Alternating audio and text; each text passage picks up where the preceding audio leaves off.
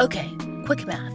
The less your business spends on operations, on multiple systems, on delivering your product or service, the more margin you have and the more money you keep. Obvious. But with higher expenses on materials, employees, distribution, and borrowing, everything costs more. So to reduce costs and headaches, smart businesses are graduating to NetSuite by Oracle. NetSuite is the number one cloud financial system, bringing accounting, financial management, inventory, H R into one platform and one source of truth. With NetSuite, you reduce I T costs because NetSuite lives in the cloud with no hardware required, accessed from anywhere.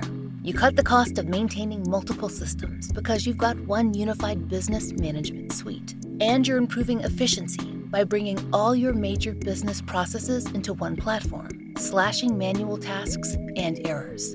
Over thirty-seven thousand companies have already made the move. So do the math.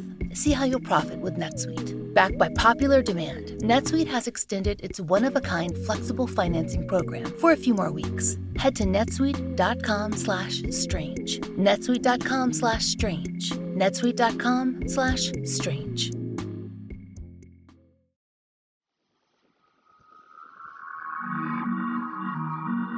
I'm Laurah Norton, and this is One Strange Thing, the show where we search the nation's news archives for stories that can't quite be explained.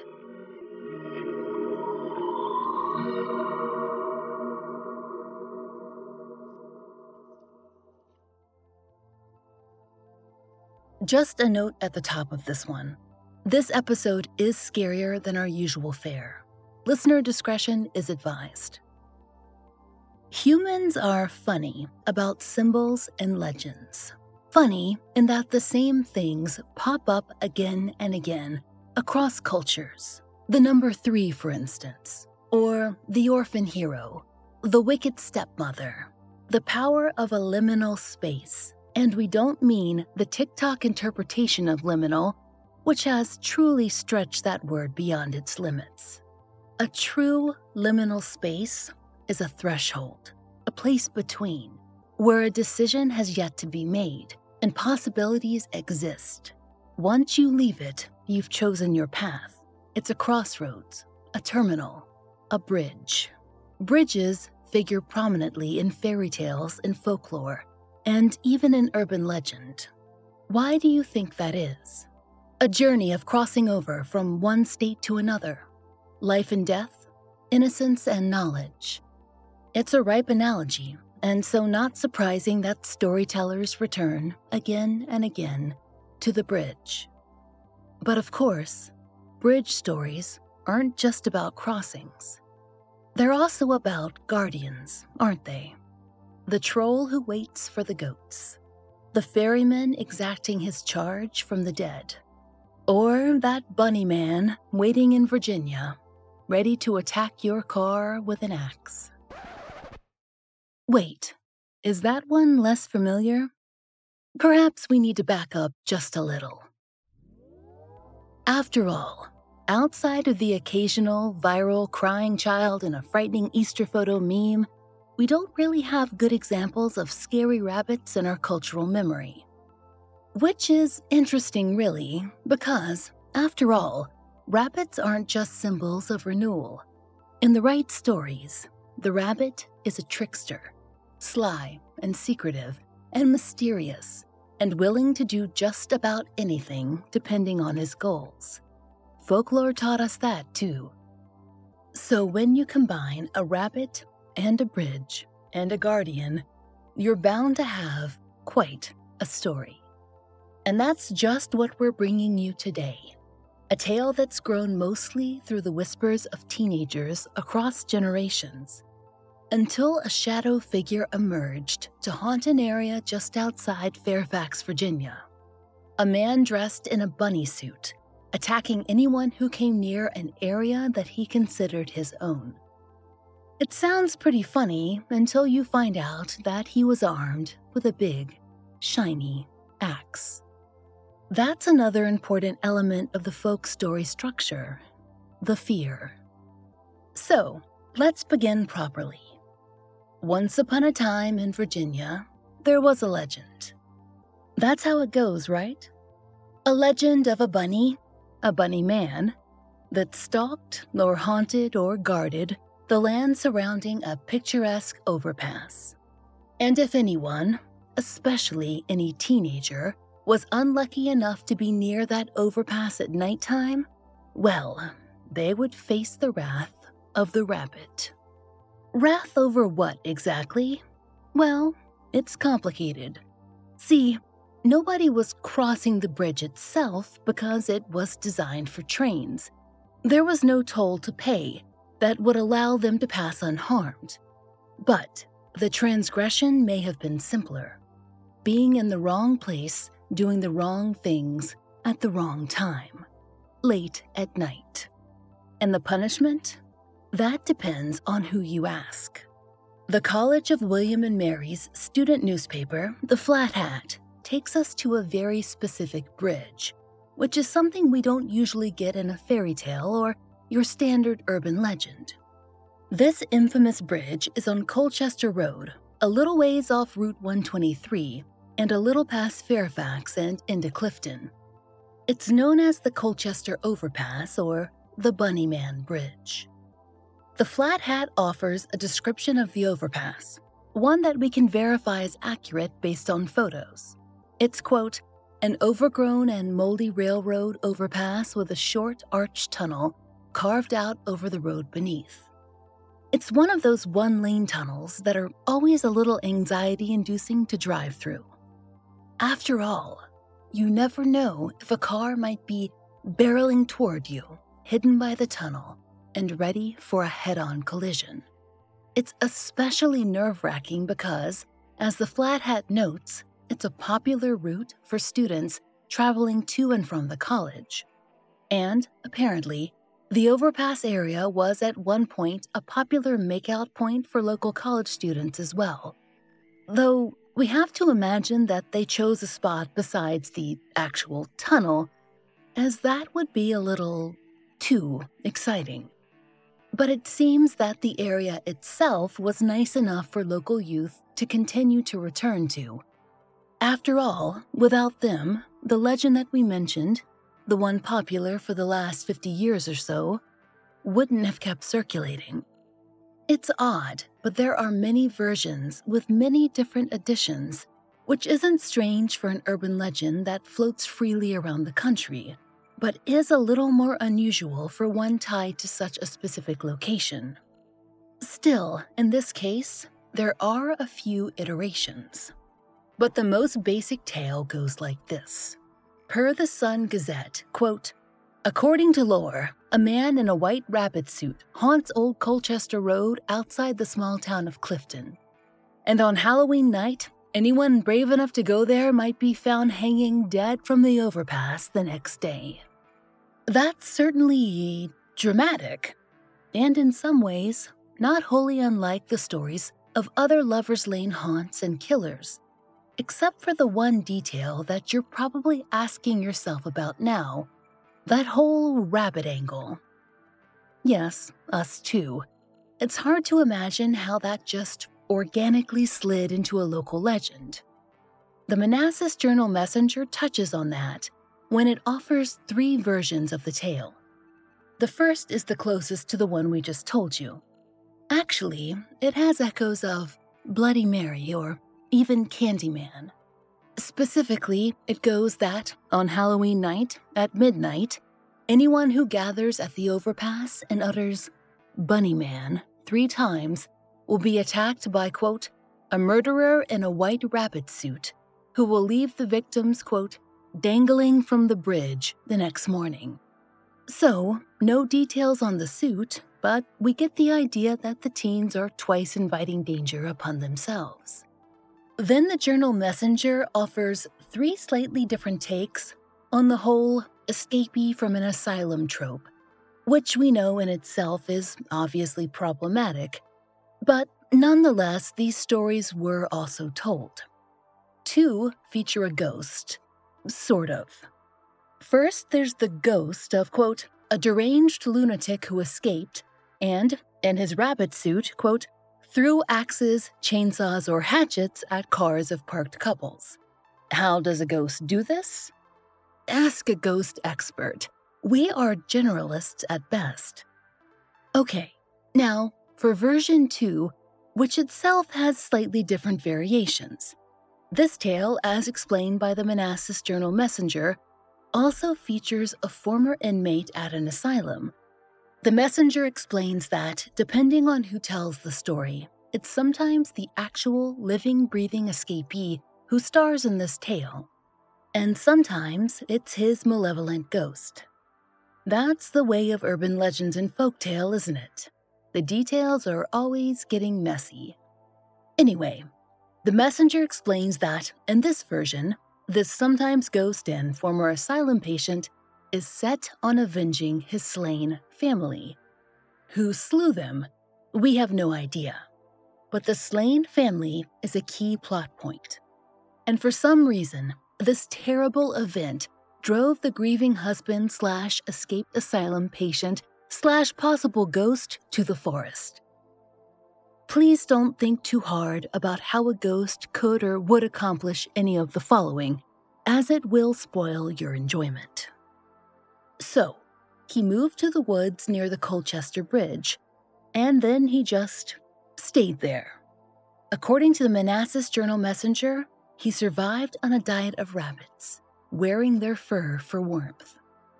Some versions include his disgusting habit of also hanging their little rabbit corpses around the bridge as well, which seems to imply a lot of rabbit wasting. In a major letdown, this version of the story has the grieving husband totally forgetting his whole revenge plan and then just killing a bunch of kids instead. The story goes that one morning, locals found the teens just hanging from the bridge. This version seems to have lost the plot, if you ask us, but who are we to judge? Well, we can probably judge the last part. And there's a fourth version that we saw briefly detailed by C B S W J H L, which claims that back at the turn of the twentieth century, not one but two asylum patients escaped. One was found, quote, hanging near a bridge. We have to assume they meant the bridge. The other escapee's body wasn't located, though they found, quote, half-eaten rabbits hanging in the trees across the area. Yuck. You may have noted that only in the second revenge-style story is the whole bunny suit angle explained, sort of. But the attacks never really are. In one case, we have revenge, but it's certainly not being taken out on the proper targets. And in the other two, hanging teens just for making out, that seems suspiciously like a parental moral warning, doesn't it? And then there's the throwing chainsaws, which just seems ineffective, to be honest, even if it would look pretty cool. We imagine they would be difficult to aim. Honestly, we have to say that after reading up on the whole thing, we found ourselves agreeing with a Clifton store manager named Kevin McNamara, who told the Manassas Journal-Messenger, "It's just an urban legend." He went on to explain, "The truth is, there was an old asylum out on Pope's Head Road, and there was an escapee. He was only gone for three weeks. He hung around the bridge. He didn't kill people." Okay, we partially agree with Kevin, because when the paper did some research, they discovered that, in fact, there had never been an asylum on that road at all, much less an escapee. So it would seem it's just your run-of-the-mill urban legend developed to frighten teens and entertain locals, right? Well, sort of. Except for one strange thing. There's actually more than a grain of truth to this tale. Once you cut away the terrifying trappings, there's a pretty bizarre and unsettling and real story to tell. And there is indeed a bunny man. Looking for creepy stories? Then we might have a podcast for you. And now, presenting Rattled and Shook. Rattled and Shook is a weekly podcast that features new scary stories every episode, kind of like this. I would hear her say things to me inside my head. I couldn't get around him. I was trapped. The other guy started to get pretty agitated. He grabbed my grandfather's oxygen hose and he cut off his oxygen. Then I started thinking, well, you know, who would be hanging around in this nowhere forest, in this nowhere area? And that's when I started looking more closely. And that's when I noticed there were several shapes. And they were slowly working their way toward me as they were moving from tree to tree. New episodes of Rattled and Shook are out every Thursday. Listen for free on Apple Podcasts, Spotify, or wherever you get your podcasts. But let's start with how this was all uncovered. Because for a long time, all anyone knew were rumors. And that was true for everyone who officially spoke on the matter, and anyone who told the story to their children, or around campfires, or to the freshmen at the College of William and Mary. As we said, it's teenagers who've kept the story alive, and not their parents. And that's according to Fairfax historian Brian Conley, who published a long essay on the subject. As he wrote for the Fairfax County Historical Official page, quote, "Over the years, the story has evolved into a ghost story suitable for parties, campouts, and any occasion that such tales are exchanged. It was at one such gathering in nineteen seventy-six that the author first heard it told. The Bunny Man was said to be responsible for the deaths of two disobedient children in the Clifton area. Others were rumored to have disappeared, and there was talk of animals found horribly mutilated. I never saw the Bunny Man myself, but then I never strayed into the woods at night, especially not near that bridge." As we mentioned, Brian grew up to be a historian, which is helpful for us, thanks Brian, because he took on the role of specialist in the Virginia room of the Fairfax County Public Library. It was there that he decided to spend a little time digging into the legend of the Bunny Man. He was interested to discover whether there were any news articles or other hard evidence that could back up the terrifying tales he was told as a child. And the answer is yes and no. Somehow, what Brian found was even weirder than what he set out to locate. Brian wrote that he spent years on this hobby research, slowly piecing together bits until he had an explanation for the roots of the story of an angry man in a rabbit suit. According to the Fairfax Sun-Gazette, Brian looked into a number of different topics, including reports of murders in the area, mentions of events at the bridge, and, of course, a man in a rabbit suit. He was dealing with quite a lot of material that hadn't been digitally cataloged, so he wasn't simply doing a quick search. This involved a lot of manual work, sifting through old papers. Per Brian's own essay, he did find reports of a few gruesome murders in the area, but none of them had been committed by an axe-wielding maniac. He did, however, discover a story that linked both an asylum and the murder of a family. Per the Fairfax Sun-Gazette, a woman and her baby were killed back in nineteen forty-nine. And the case had been a massive focus of the media for weeks. Quote, "The two were found in a shallow grave in Fairfax after disappearing during a car ride with the husband. Police soon found the victims in a shallow grave. The woman had been beaten and shot, the baby girl buried alive. The husband and father was eventually arrested, convicted, and sent to a mental institution." So there were some elements of the story. A murdered family, an institution, but the bridge wasn't involved. There was no revenge, and according to Brian's essay, the cause of death did not line up with any of the Bunny Man's alleged methods.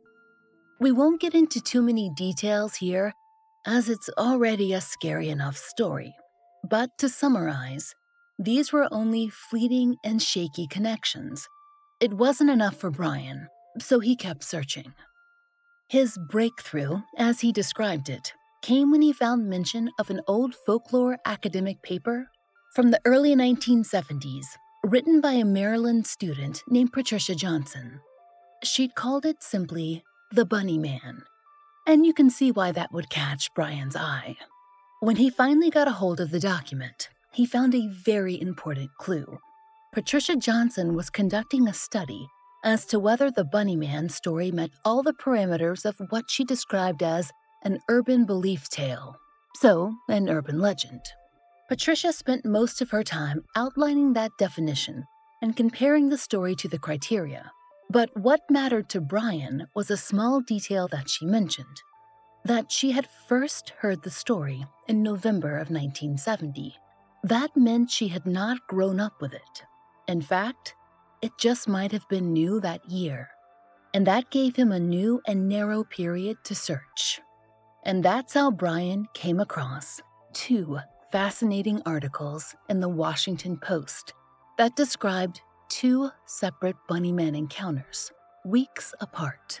And once he had those, well, there were clues to find more.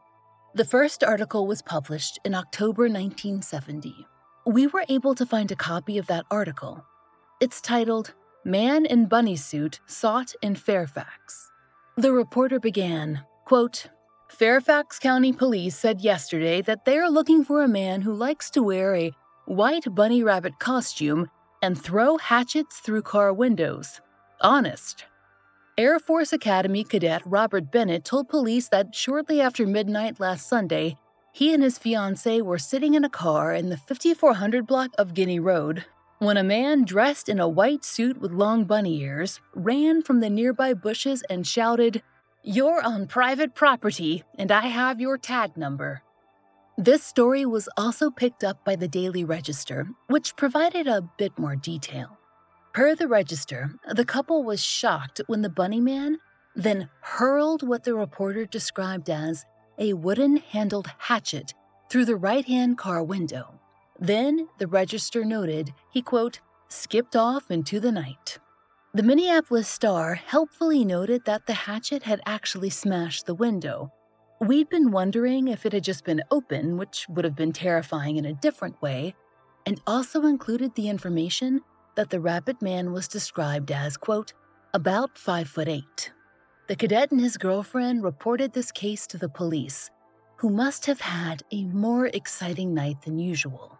The Washington Post noted that, luckily, the couple was unharmed, though, we think, probably put off from parking for quite a while.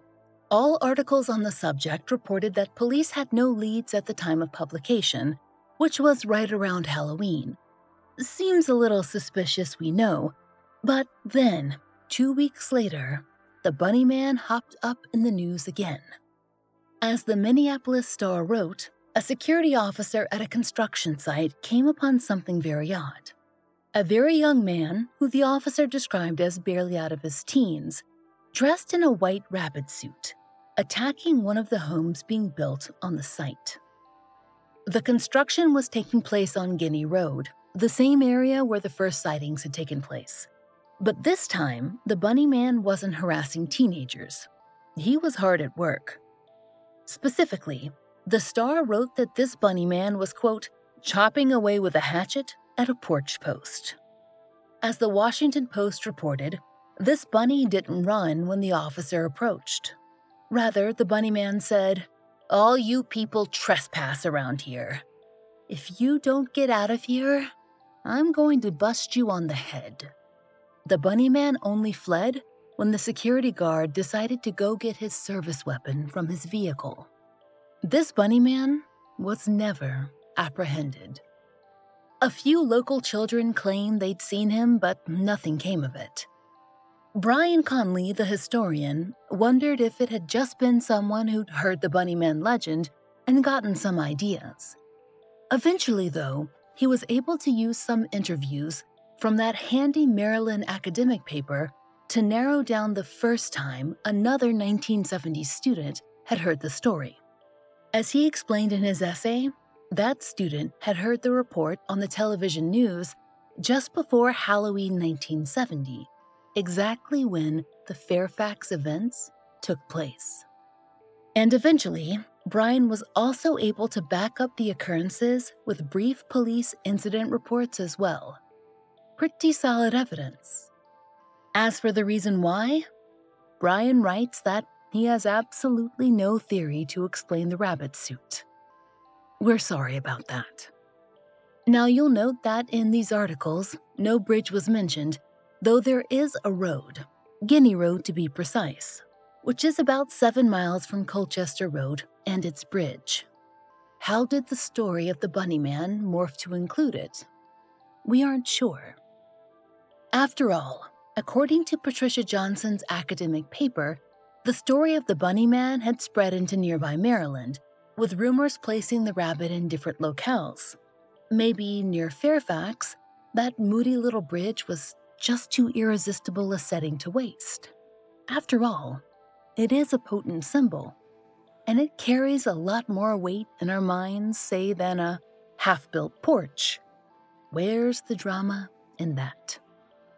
Strangers, we wish we could tell you what exactly the Bunny Man hoped to accomplish, besides having people get off what he apparently defined as his lawn, but we're ultimately as stumped as you are. We are glad, though, to tell you that the twist in this spooky tale is true, if a little less gruesome than advertised. And, well, we need that sometimes, don't we? We need the surprise and the satisfaction of occasionally actually finding the treasure at that spot on the map marked X, or perhaps a bunny man chopping away with his axe. It's what keeps legends alive.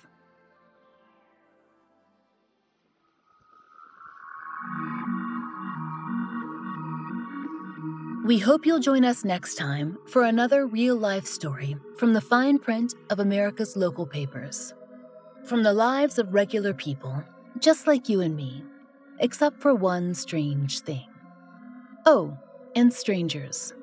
One Strange Thing is an independently produced podcast.